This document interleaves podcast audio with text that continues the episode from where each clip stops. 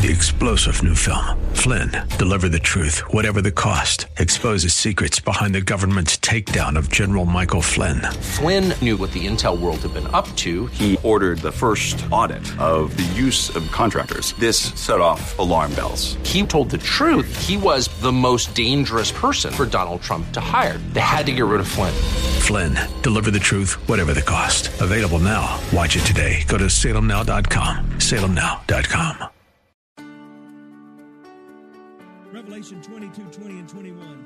He who testifies to these things says, Surely I am coming soon. Then the Bible ends with these words The grace of the Lord Jesus be with you all.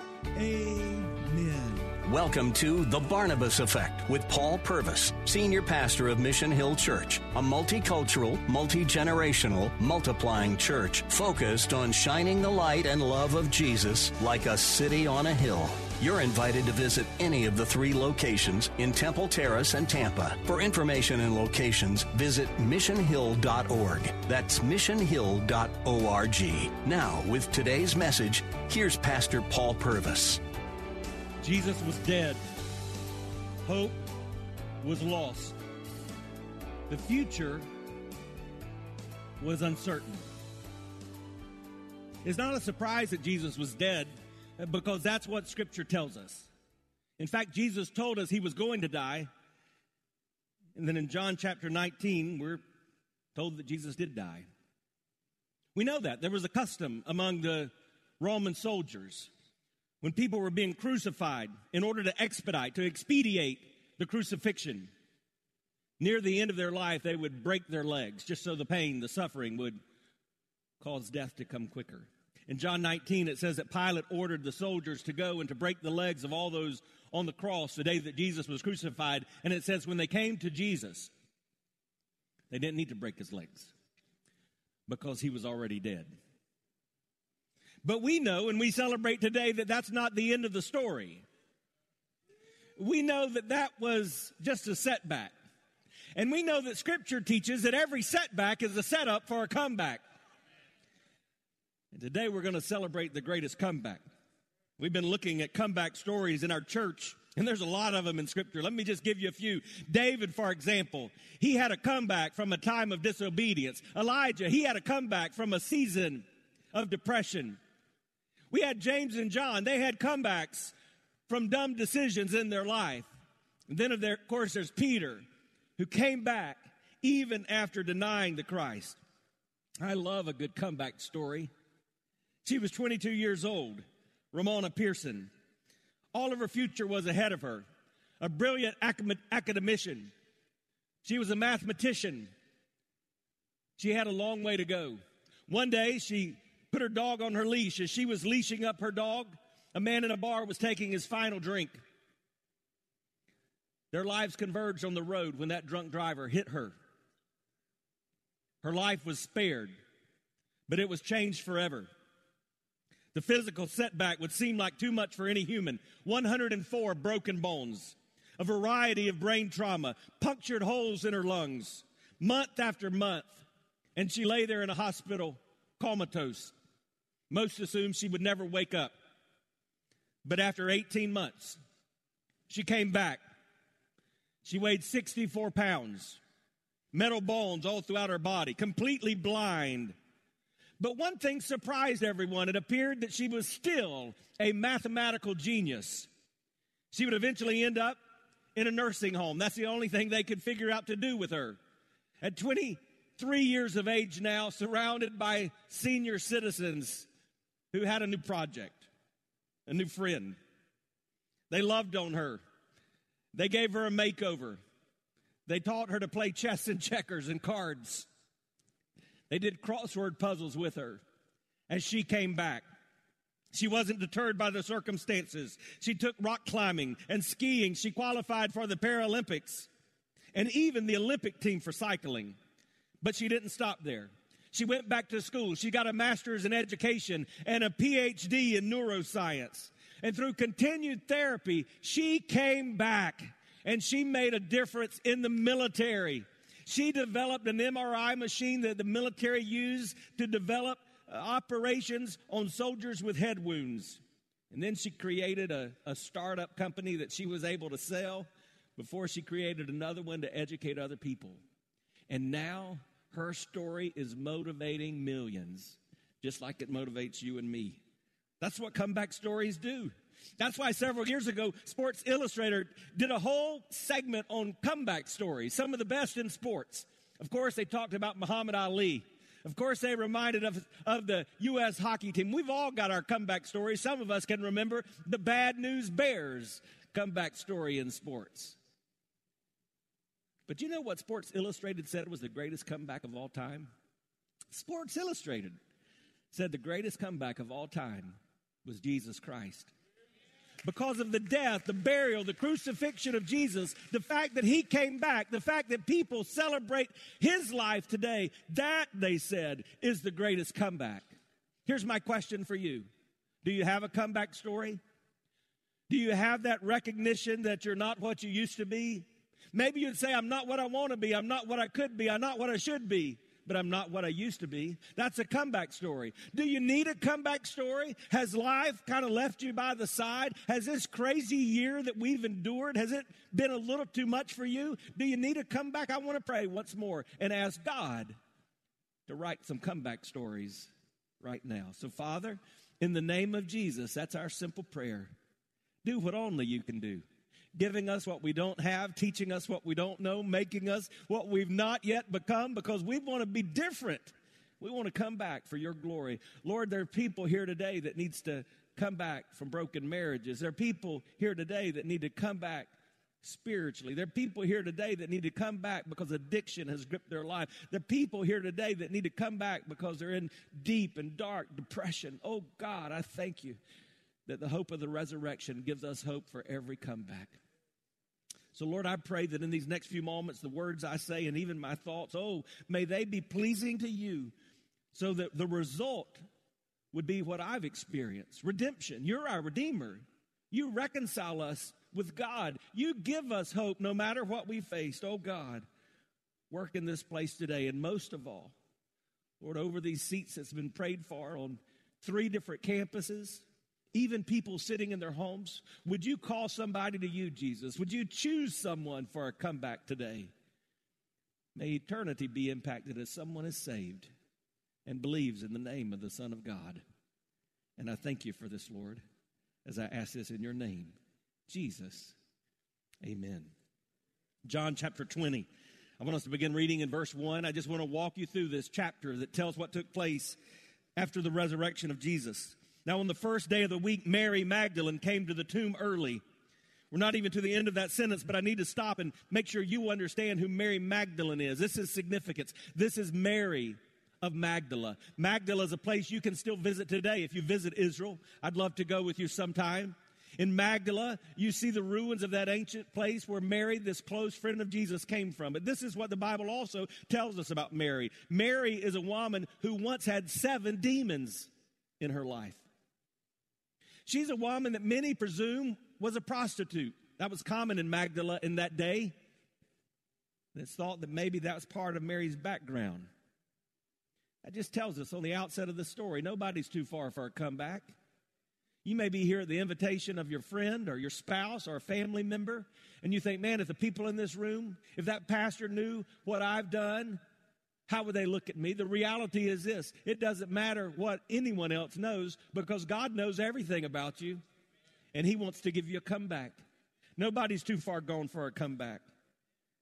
Now, Mary's one of the closest followers of Jesus, and she's come to the tomb to mourn the loss of her friend. And it then says, while it is still dark, she came before sunrise. It was still dark, but here's what I know I'm so glad I have a God who works in the dark. And some of you are facing the dark moments of life. It's a dark time for you in your marriage. It's a dark time for you at your job. It's a dark time for you in your physical health. It's a dark time for you spiritually. But our God specializes in working in the darkness. God's still working even in the dark. Then it says she saw that the stone had been taken away from the tomb. Now you need to understand this. I've been to the garden tomb and the garden tomb is in the cave, in, in the side of a hill. And so the stone that it talks about was literally a big boulder that would cover the entrance to the tomb. The Bible says that Jesus was buried in a place like this. He was laid really on a, a, stone bed, so to speak, after his death inside the tomb. And then the stone was there. But when Mary shows up, while it was still dark, the stone was gone. She wondered who moved the stone. The Bible, Matthew tells us who moves the stone. It says the Lord's angels move the stone because God is a God, sovereign God. That's what He does. He's working even when you don't see Him working. He's moving even when you don't see Him moving. His presence is evident all around you, even when you don't sense His presence. For Mary, she only had one option in mind somebody had stolen the body because she assumed Jesus was still dead. Nobody listened to what Jesus had been saying for three years. I'm going to die. I'm coming back. I'm going to die. I'm coming back. I read it from several of the Gospels, even this morning. Jesus told us again and again. He told the disciples again and again. Nobody listened. We have that same problem today, don't we? His death wasn't in question. We know he was dead. But God was already at work in the dark. Hi, I'm Paul Purvis, the lead pastor of Mission Hill Church, right here in Tampa Bay. Thanks for taking the time to listen to today's The Barnabas Effect. It's a ministry intended to encourage, equip, and empower you. You may not know this, but this ministry is made possible because of the generosity of listeners like you. We are able to be on the air because listeners like you are gracious and give to this ministry. Would you consider making a gift today? It would be our honor to send you a gift, a resource, as a result of your gift of any size. And you can make that gift by going to missionhill.org and clicking on the banner that says The Barnabas Effect. That will direct you to a simple way that you can give right there online. Thanks again for listening to The Barnabas Effect today. And now we continue with our message.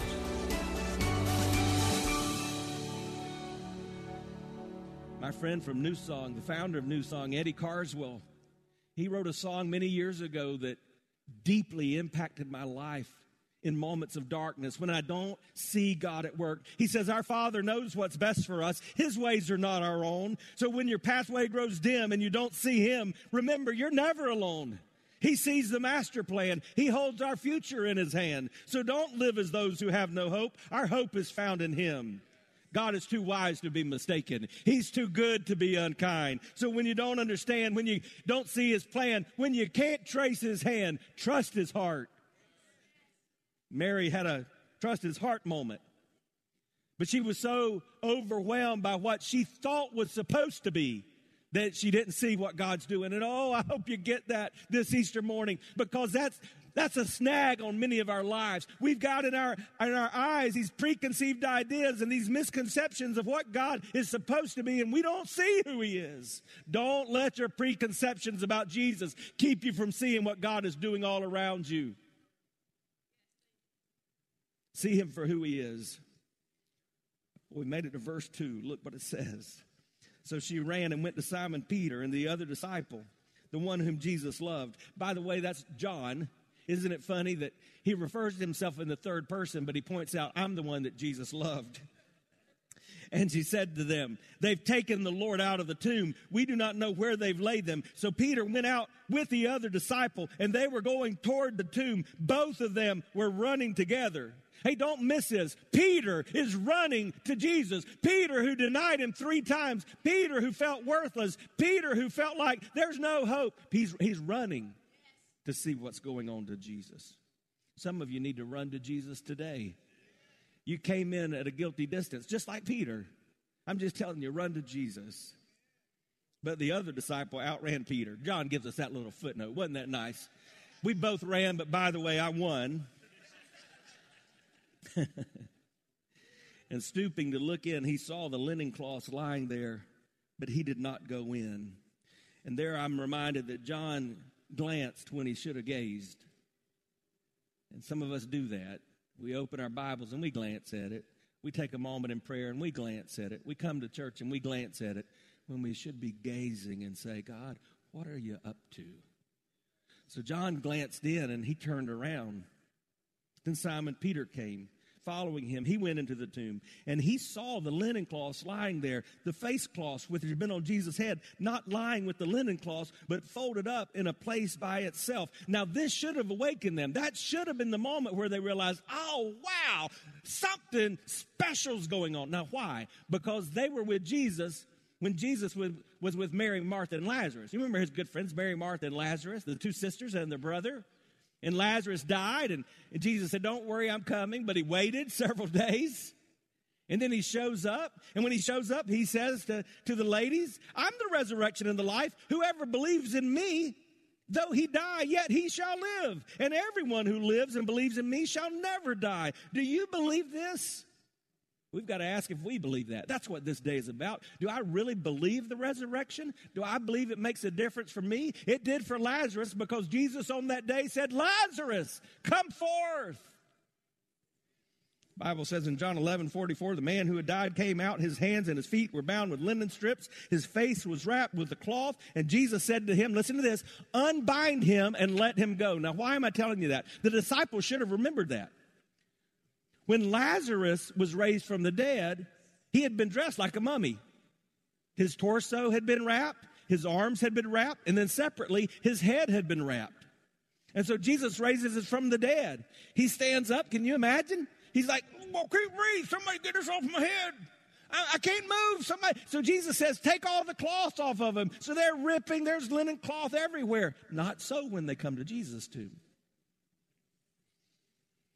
When they come to Jesus' tomb, the cloths are just laying there where the body was, neatly.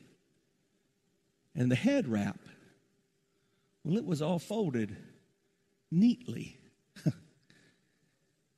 if they would have been thinking, if they would have not been filled with their own preconceived ideas with what they thought was going to happen, they would have realized Jesus had done what he said he was going to do. But they didn't. We know that because in verse 8 it says the other disciples who had reached the tomb first went in and he saw and he believed. Now, I don't believe it's saying that John believed and understood. I think he realized, oh, yeah, he's not here. He's definitely not here. For as yet, they did not understand the scripture that he must rise from the dead. Then the disciples went back to their homes. And that's what a lot of us do.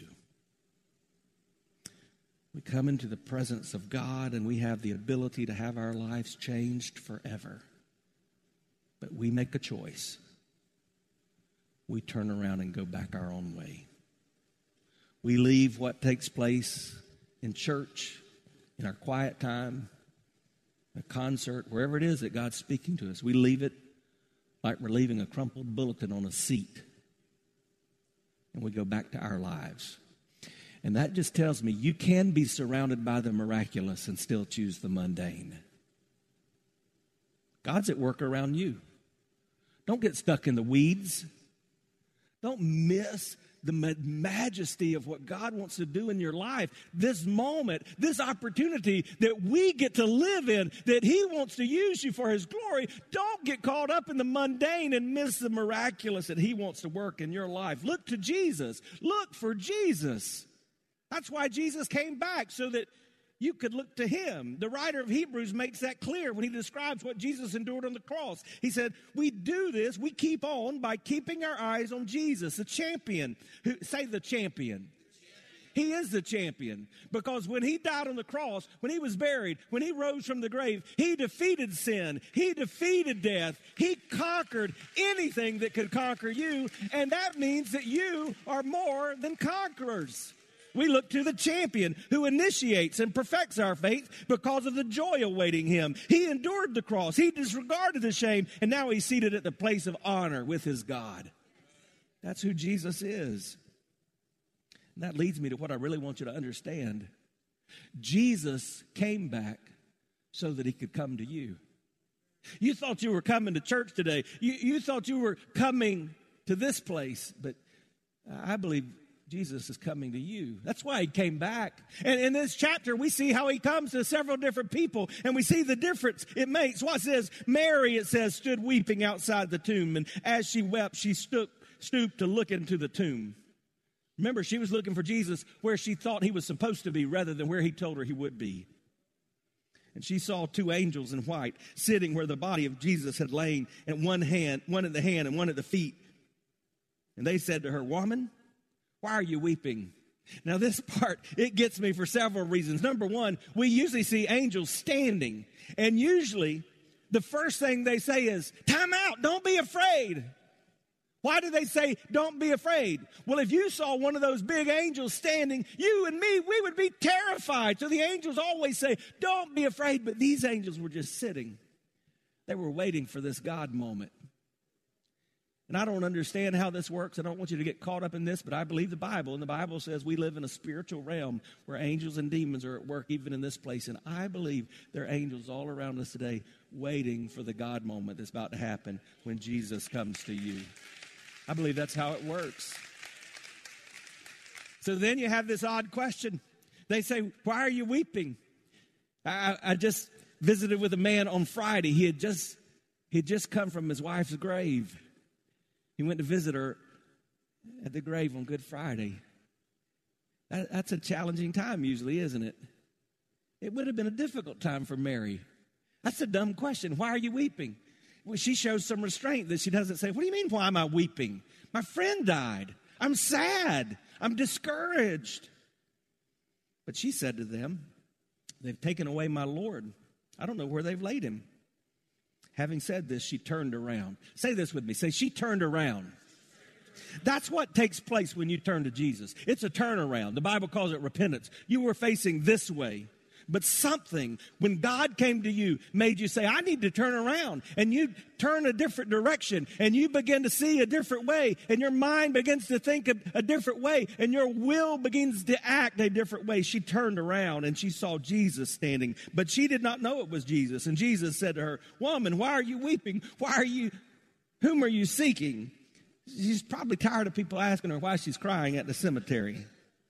Supposing him to be the gardener, she said to him, Sir, if you've carried him away, tell me where you've laid him.